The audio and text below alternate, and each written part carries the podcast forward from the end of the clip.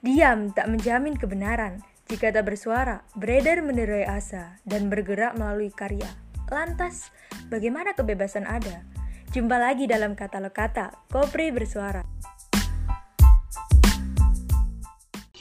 Halo Sobat Podcast, jumpa lagi di podcast Kopri Bersuara Kenalin, aku Mirza Aku bakalan nemenin kalian di episode kali ini Oh ya, BTW aku nggak sendirian dong Di sini ada dua cewek cantik yang bakal nemenin aku Halo Nila, and halo Amel Saya hai dong, disapa dulu Sobat Kopri Bersuaranya Halo Kopri Bersuara, kenalkan nama saya Nila Putri Salsabila, biasa dipanggil Nila.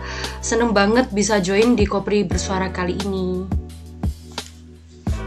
And hai Sobat Podcast Kopri, aku Amel. Seneng banget ya bisa ikutan di podcast kali ini. Nanti kita ngobrol-ngobrol seru ya.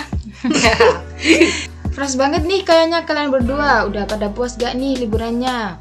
Hmm, bentar lagi masuk kuliah lu guys Iya nih, liburan kali ini serasa gak liburan kalau menurut aku sama aja. Cuma bedanya, memang liburan ini intensitas tidurnya memang agak sedikit lebih banyak gitu. Ya lah Bu, ya udah jelas beda lah liburan sama hari aktif kalau menurutku sih. Aku santai banget kok, ya soalnya aku nikmatin liburannya emang. Oke oke, intinya kita merasakan nikmatnya liburan kan? Jangan sampai nggak dinikmatin loh, emang kan guys? Oh iya nih, BTW eh, sekarang kan masuk bulan Agustus. Euforia kemerdekaan agak sedikit berkurang ya.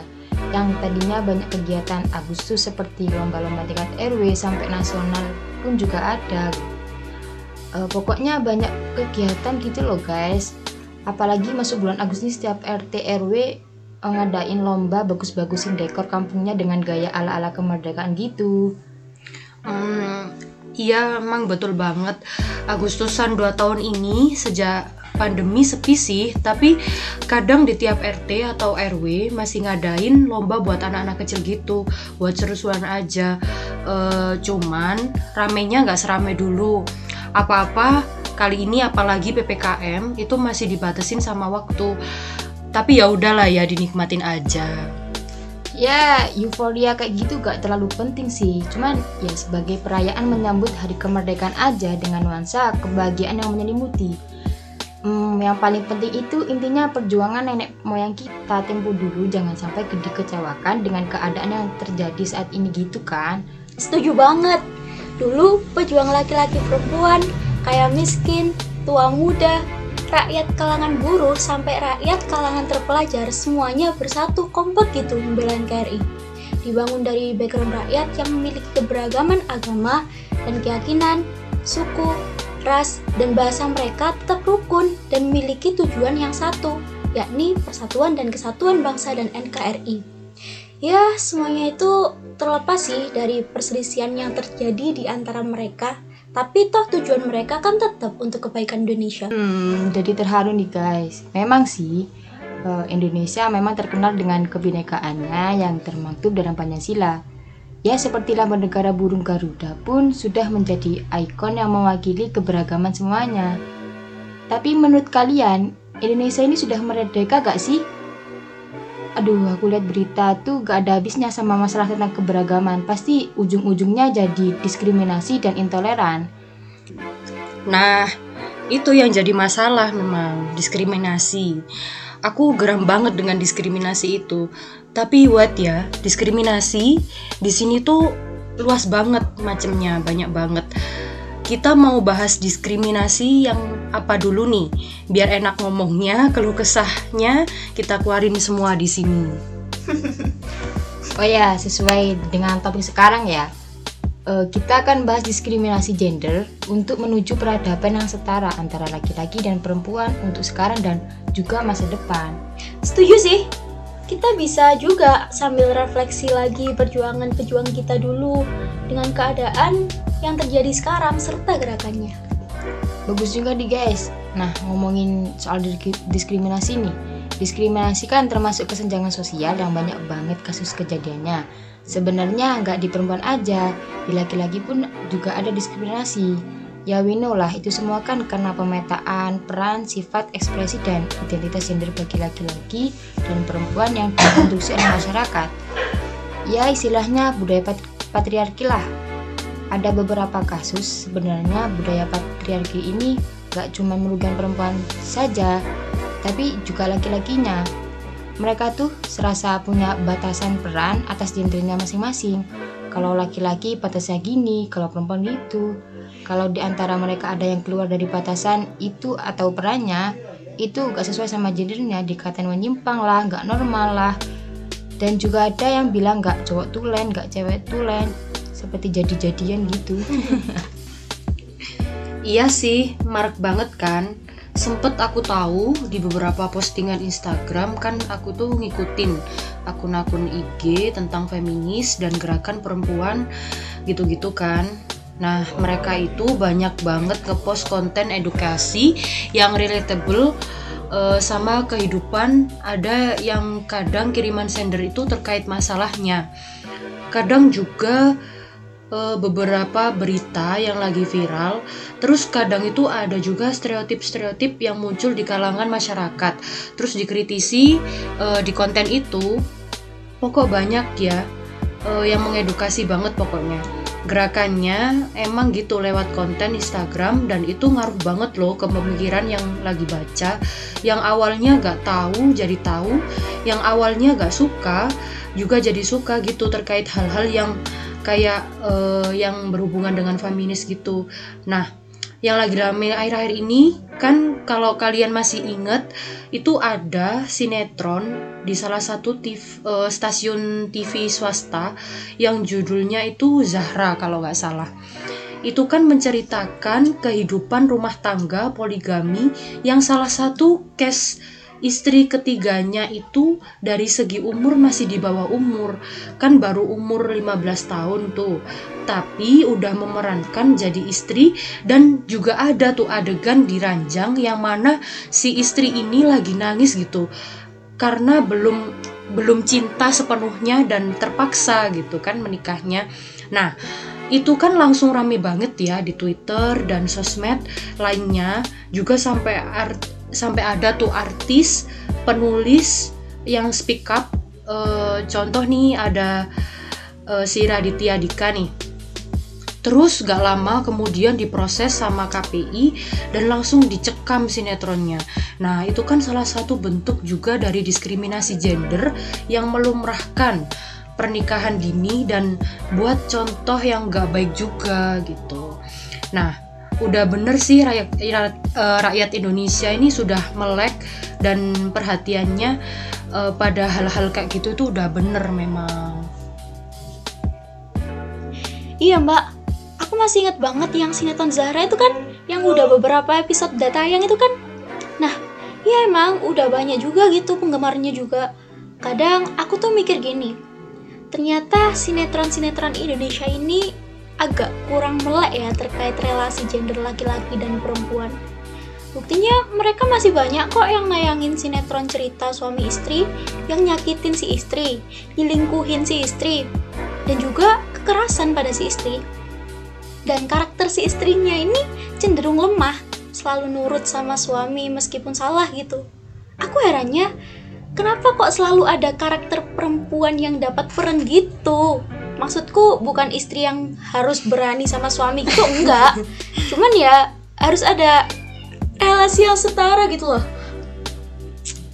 Gak ada yang kamu orang level 1, kamu orang level 2 Ya setara aja gitu loh. Nah ini bisa mempengaruhi penonton loh. Kalau dipikir-pikir mereka bisa aja punya pandangan bahwa memang istri harus ya di rumah ngurusin dosmetik, suami yang kerja di luar selalu nurut apa kata suami, bla bla bla dan sebagainya. Ya kalau jadi wanita karir itu bukan istri yang baik, bisa jadi akan meniru yang nggak bener, apalagi yang nggak dibarengi sama pengetahuan relasi gender yang baik juga dan sebagainya. Kalau bicara relasi dalam rumah tangga ya guys, peran perempuan memang mau jadi apa pun nggak masalah. Begitupun juga laki-laki. Eh, kalau laki-laki yang di rumah terus, istri yang kerja, it's okay. Walaupun malah sebaliknya ya, asal sama-sama ngerti, nggak ada pemaksaan atau kekerasan. Selama kayak gitu sih, everything is okay. Dan yang harus ditanamkan ke mindset masyarakat itu seperti itu kadang nih ada orang yang kayak gini modelannya loh ke mana pak istrinya? Kok suaminya yang ke pasar? Kok yang nyuci suaminya? Kok yang nyapu suaminya? Jangan manjain istri lah pak. Ini semua kan tugasnya istri. Nah, modelan orang kayak gini nih yang jadi toxic karena memang mereka nggak paham tentang relasi gender atau entah kenapa gitu ya. Ya kita sebagai orang yang melek relasi gender dan paham kalau ada kesenjangan relasi cewek cowok di sekitar kita yang nggak bener ya jangan sungkan-sungkan untuk ngasih tahu gitu kan Iya sih, bener juga Mir. Banyak banget orang yang masih punya pemikiran kayak gitu. Yang posisinya paling dasar dalam relasi cewek cowok itu kan memang di kehidupan rumah tangga ya. Di lingkungan keluarga gitu kita dari kecil diurus sama ibu bapak dikasih tahu cara bersosialisasi sama lawan jenis, batasan-batasannya, perbedaannya. E, kalau dalam keluarga gak punya pendidikan yang cukup terkait relasi gender, ya mohon maaf ya, kadang kehidupannya itu terselimuti oleh patriarki dengan segala praktiknya. Mereka masih punya pemikiran kuno bahwa dalam rumah tangga itu perihal untuk punya anak atau istri yang jadi ladang pemuas kesenangannya. Relasi suami istri kayak hanya terkait kekuasaan dan kepatuhan istri pada suami gitu. Kalau dibiarin kayak gitu, serem juga sih ya. Uh, dan aku kira di zaman modern udah semakin gak ada gitu ya orang yang punya pemikiran kayak gitu ternyata memang di Indonesia ini uh, luas sekali dan gak menutup kemungkinan ada hal-hal kayak gitu terjadi di berbagai daerah apalagi juga mungkin di sekitar kita gitu. Nah, dari yang kamu omongin tadi Mir, sebenarnya masalah gender kayak gitu sepenuhnya karena faktor budaya gak sih? Budaya patriarki gitu. Hmm, iya sih faktor budaya. Tapi semakin ke sini permasalahan gender kan beragam ya Nil. Itu nggak cuma faktor budaya, tapi juga faktor ekonomi kapitalis. Contohnya nih, aku punya permasalahan yang sangat menggelitik banget di otakku. Masalah pekerjaan kamu tahulah biasanya lowongan pekerjaan yang ada persyaratan harus berpenampilan menarik. Di negara kita kan banyak banget loker yang mencantumkan persyaratan seperti ini seperti itu. Ada yang harus tingginya segini lah segitulah. Nah yang jadi masalah tuh bukan cari kualifikasi yang relevan dengan yang skill yang diinginkan malah ini kok ngatur-ngatur terkait fisik seseorang gitu loh ini nih yang ter yang termasuk diskriminasi banyak orang yang ketolak karena gak punya penampilan menarik, meskipun dia mempunyai skill yang mumpuni. Terus orang yang gak punya penampilan menarik gak pantas dikerjakan, gak pantas tampil tampil di publik ketemu sama orang-orang dalam pekerjaan. Ya enggak lah ya. Uh, orang-orang ini berlomba untuk bisa berpenampilan menarik supaya terlihat ganteng, terlihat cantik, gak syukur sama diri sendiri, gak cinta sama sendiri, bahkan mereka mau berusaha jadi orang lain. Ya karena cara pandang yang keliru di masyarakat gitu loh. Nah praktek kayak gitu di negara Amerika dilarang keras loh. Dan bahkan bisa dipidanakan juga kalau ada unsur diskriminatif mereka gak peduli mau ganteng mau cantik pokok intinya dia punya kualifikasi sesuai sama pekerjaannya gitu loh. Gitu aja gak pakai tipe. Iya sih tapi kalau masalah kapitalisme emang kayak gitu mbak. Diakui atau tidak kalau terkait ekonomi kapitalis perempuan memang selalu ditonjolkan. Perempuan yang memainkan peranan yang besar di ranah publik hiburan. Perempuan dieksploitasi sebagai alat untuk meraup pundi-pundi rupiah sebanyak-banyaknya sayangnya kadang peran perempuan tersebut itu lebih ditonjolkan dari sisi keperempuanannya aja gitu loh kecantikan wajahnya dan kemolekan serta keindahan tubuhnya. Ya, jadi model, SPG, atau public relation itu semua berkaitan dengan penampilan menarik sebagai pemikat sasarannya. Ya, terkait objektifikasi perempuan sih yang udah dibahas di podcast sebelumnya. Nah, jadi memang diskriminasi ini beda-beda ya banyak macamnya. Sekalipun terkait perempuan itu cakupannya luas banget dan adanya konstruksi sosial berupa gender juga banyak menyebabkan diskriminasi yang merugikan kedua belah pihak gitu kan. Gak lakinya, gak perempuannya sama-sama dirugikan gitu. Meskipun kadang diskriminasi pada laki-laki ini nggak terlalu banyak jadi sor jadi sorotan gitu kan, karena memang e, kasus diskriminasinya itu nggak terlalu banyak dan nggak seheboh dan sebanyak perempuan ketika di, diberitakan gitu. Contohnya nih ya, laki-laki meniti karir jadi MUA. E, pikiran kebanyakan orang itu kalau ada laki-laki yang jadi MUA atau cowok atau cowok yang selalu memerhatikan penampilannya kayak suka skincare atau body care gitu pasti mikirnya kebanyakan orang itu ih cowok apaan nih? Cowok feminim. Idih cowok bencong gitu. Kan banyak yang pemikiran kayak gitu. Terkadang orang itu jadi agak kurang nyaman dan memandang sebelah mata karena memang belum bisa menerima hal-hal yang seperti itu. Nah, itu kan juga termasuk diskriminasi. Sebenarnya nggak apa-apa mau cowok itu suka masak, mau cowok itu suka kerjaan domestik, suka ngerawat diri atau dandan, atau kadang kan ada juga tuh banyak yang cowok jadi penari.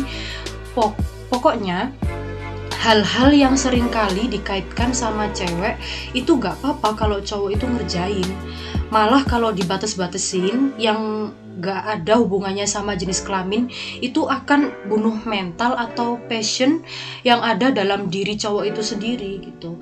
Contoh nih ya gak kurang loh ada MUA cowok yang skillnya itu tingkat dewa gitu. Ngalahin yang cewek-cewek yang jadi MUA ada juga cowok yang meniti karir jadi fashion designer kayak artis Ivan Gunawan itu loh. Nah memang mereka punya skill yang mumpuni di bidang tersebut. Dan faktanya memang profesi seperti itu menjanjikan banget di era sekarang. Apalagi penghasilannya. Ah ya mbak. Aku inget sama salah satu seleb TikTok yang buat video skincarean dan videonya itu kalau nggak salah diupload di IG-nya atau di IG story-nya gitu loh. Atau di feed aku lupa sih. Tapi yang jelas video itu dikomentari gitu sama ibu-ibu komentarnya tuh gini ini cowok pakai eye cream lol gitu kan nah setelah itu si kreator ini balas komen ibunya tapi dengan dibuatin video gitu um, video kritikan lucu gitu loh Nah, kelakuan kayak gitu kan masih banyak ya di masyarakat sebenarnya. Netizen-netizen yang uh, komennya uh, kurang beretika seperti itu ya. Kalau kita meneliti lebih luas dan dalam. Nah, kebanyakan orang itu serasa memaksakan gitu loh. Laki-laki harus gini, perempuan harus gitu. Nanti tuh jatuhnya muncul kayak toxic ya kan apa toxic masculinity atau femininity gitu kan. Uh, kan sebenarnya kan nggak gitu konsepnya laki-laki dan perempuan bebas mengekspresikan dirinya selama dia interest pada suatu hal. Punya passion di sana, nyaman dan enjoy sama pilihannya, everything is okay. Gak ada yang perlu dipermasalahkan. hmm, ya memang sih. Ya memang sih, urgent banget kalau praktik ini terus-terusan terjadi. Ya udah waktunya gitu loh kita harus bangkit, berpikir visioner ke depan. Meskipun sebenarnya mindset relasi kesetaraan antara laki-laki dan perempuan itu udah digembur-gemburkan sejak dulu ya tapi nyatanya perkembangannya sampai sekarang masih gini-gini aja gak ada perubahan yang gede diskriminasi laki-laki maupun perempuan juga masih ada. Bahkan kerap kali ada kasus baru. Ya kalau kita flashback perjuangan zaman penjajahan dahulu gitu ya para pejuang perempuan itu banyak yang ikut andil loh dan memiliki peranan yang penting. Selain Ibu Kartini, juga ada banyak seperti Jutnya Din, Dewi Sartika, Nyi Ageng Serang, Jut Nutya, dan masih banyak lagi. Beliau semua ini tuh udah mempresentasikan bahwa pejuang perempuan memang ada dan mereka semua turun langsung ke lapangan loh bahkan di medan pertempuran dan berbagai kegiatan sosial mereka ini membawa identitas seseorang perempuan gitu loh seharusnya nih dengan melihat perjuangan mereka itu bisa mematahkan stereotip perempuan yang hanya bisa maca, mana, madon, atau dapur, kasur, suhu gitu kan. Tapi nyatanya masih banyak wacana dan banyak stereotip kayak gitu. Sampai saking lambatnya perkembangan kesetaraan gender di Indonesia, setara rancangan UU terbaru aja loh, masih belum disahkan. Karena ada beberapa fraksi yang mempermasalahkannya karena materi RUU PKS bertentangan dengan nilai Pancasila dan agama.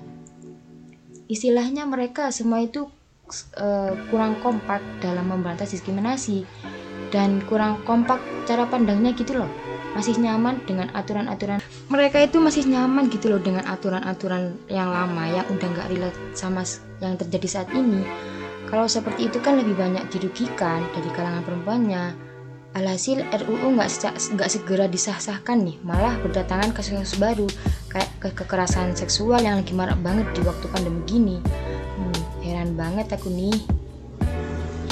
Emang Indonesia urutan keberapa sih tingkat kesetaraan gendernya? Kalau nggak salah nih ya uh, 85an deh di Asia Tenggara itu kalah loh sama Filipina dan Myanmar. Dua negara itu kesetaraannya udah keren sih. Tapi btw uh, kadang di negara maju itu relasi gendernya juga nggak imbang loh sama kemajuan negaranya. Contohnya ya kayak negara Korea nih. Korea Jepang Cina pasti itu kan ya tiga negara yang menguasai Asia banget gitu kan. Tapi tingkat kesetaraan cowok ceweknya di bawah Indonesia jauh banget. Korea itu urutan 127 kalau nggak salah.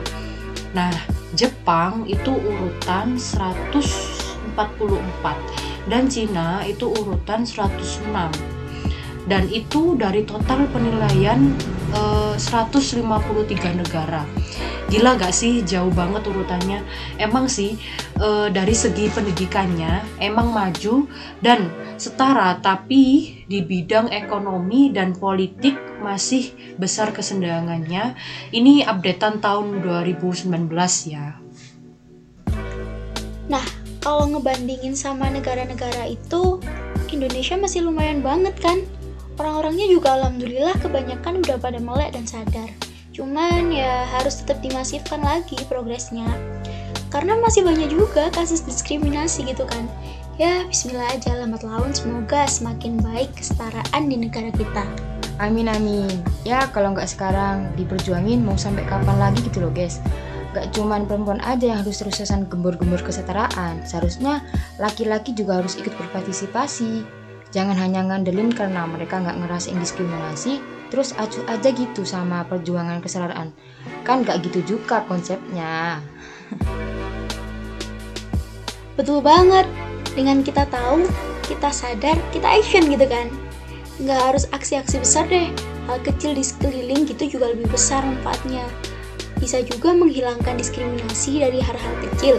Berawal dari diri kita sendiri gitu kan. Eh, dari lingkungan keluarga lah misalnya.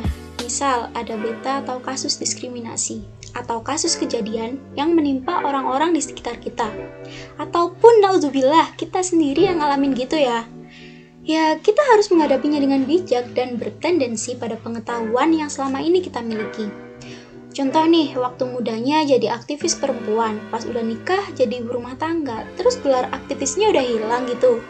Karena udah nggak aktif di organisasi ABCD, bla bla bla. Ya nggak gitu juga kali. Selama dia jadi aktivis, dia udah punya ilmu yang akan nantinya dia bawa untuk menemani sepanjang hidupnya. Pengetahuan yang dia bawa diimplementasikan dalam kehidupannya dan kalau bisa kayak gitu akan keren banget gitu loh. Misal ada rumah tangga yang laki-laki sama perempuan sama-sama punya pengetahuan tentang relasi gender yang setara dan itu akan keren banget bisa saling memahami, menghormati, menyayangi, mencintai tanpa ada kekuasaan, paksaan atau bahkan diskriminasi gitu kan. Bakal jadi goals couple banget gitu kan nantinya. Iya, semoga kita Sun nanti punya keluarga yang kayak gitu ya. Amin.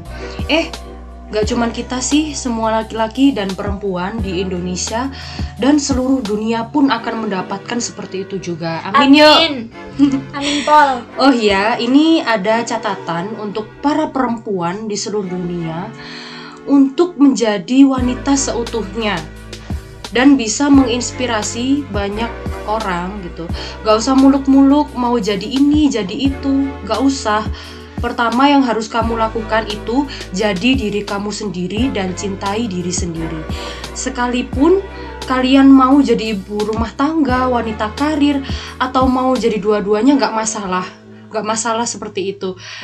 Yang penting kamu yakin dengan pilihan dan langkah yang kamu ambil, senang lakuinnya, bahagia, enjoy dan bangga sama kemampuan diri kamu sendiri, serta selama rasa semua itu ada di dalam diri kamu dan kamu rasakan selamanya itu juga kamu jadi perempuan yang inspiratif, perempuan yang hebat, dan perempuan yang merdeka. Semangat menginspirasi, semangat berjuang, dan semangat menyebarkan kebaikan di lingkungan kita.